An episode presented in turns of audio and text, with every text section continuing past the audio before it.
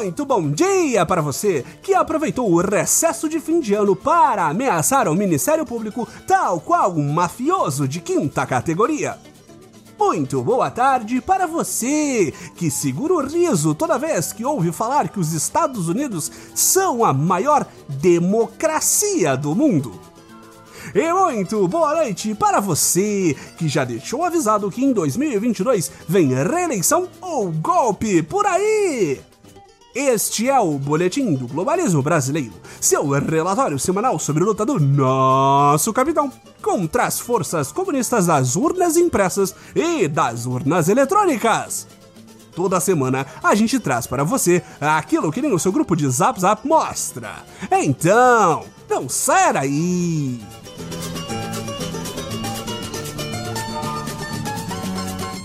Após quase um mês de merecido descanso, o boletim está de volta! É pra glorificar de pé, igreja! Esperamos que o novo ano seja ainda mais insano, mais patriótico e que a segunda pandemia que nos afeta chegue ao seu fim nos possibilitando focar apenas na mazela da burrice conservadora protofascista que nos envolve e ilumina anos. Então, é hora de voltar ao trabalho. Enquanto o boletim nadava sincronizadamente com o presidente em Praia Grande e comia capim durante uma partidinha de futebol amistosa com acusado de lavagem de dinheiro para traficantes, o glorioso governo patriótico de nosso amado capitão continuava a todo vapor, dando um passo adiante frente ao abismo do colapso total.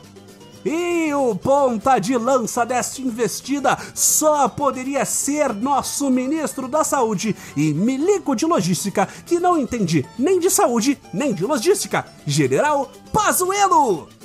Aproveitando que o presida não estava prestando atenção, ele passou a virada do ano fazendo nada mais do que a sua obrigação e garantindo as tão sonhadas vacinas para todos os brasileirinhos.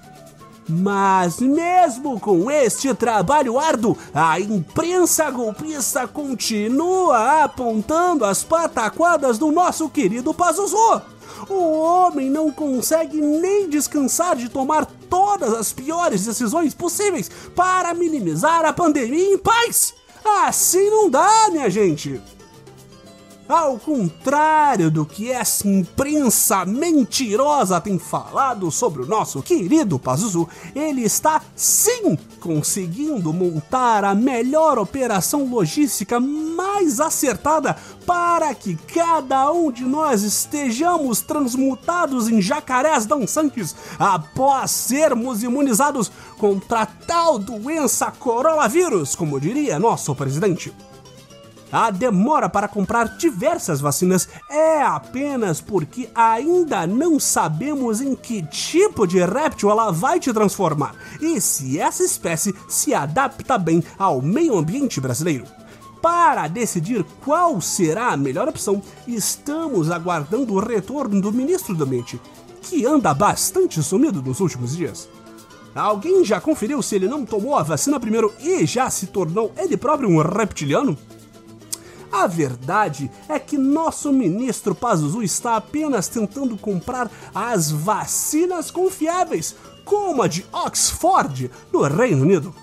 Um país com tanto conhecimento do Covid que conseguiu criar sua própria versão, ainda mais perigosa, só para não depender mais da China. Isso aí, Reino Unido! A independência do Brexit só vai fazer bem para vocês. Esta parceria entre o governo filhote de Donald Trump latino-americano e o filhote de Donald Trump ex-europeu teve um enorme benefício para nossa pátria amada. Os testes da Fortune, digo, Chadox 1, foram feitos pelo Instituto Fiocruz no Rio de Janeiro e sua documentação já está mais adiantada já que não tem ninguém no governo querendo atrasar a aprovação da vacina de Oxford por implicância com o governante do estado onde se localiza o laboratório em questão.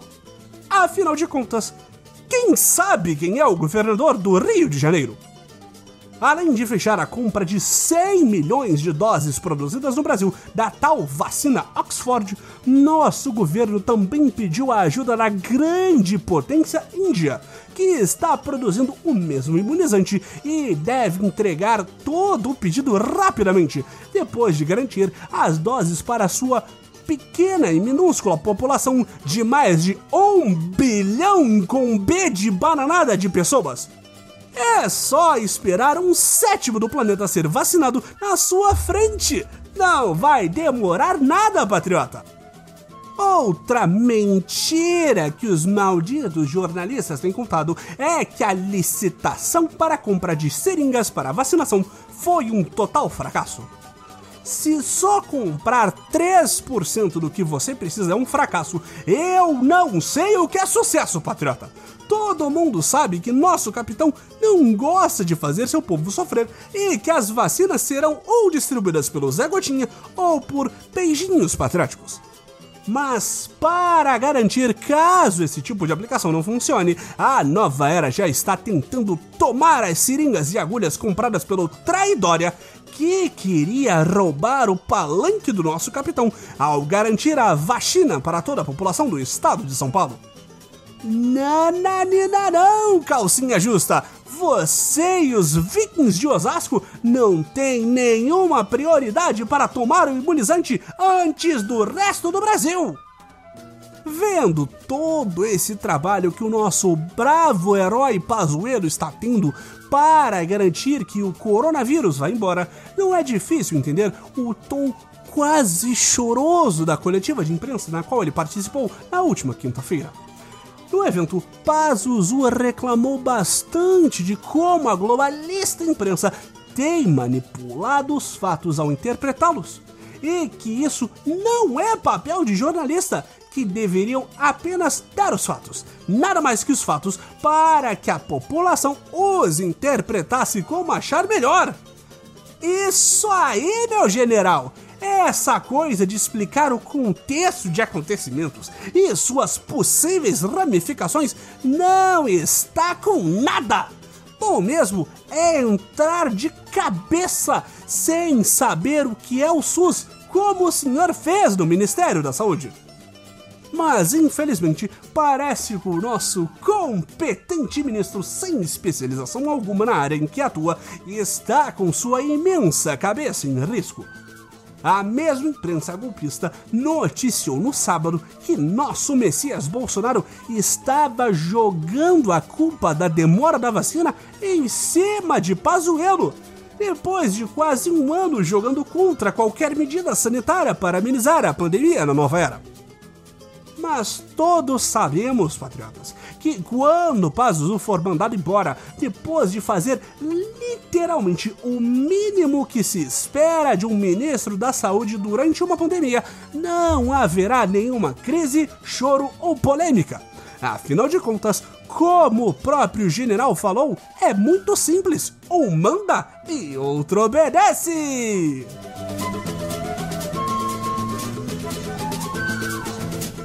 Esse foi o nosso Boletim do Globalismo Brasileiro para a semana de 11 de janeiro. Envie sua sugestão ou crítica para nosso perfil em arroba boletim B no Twitter e fique ligado em nossas próximas notícias globalistas.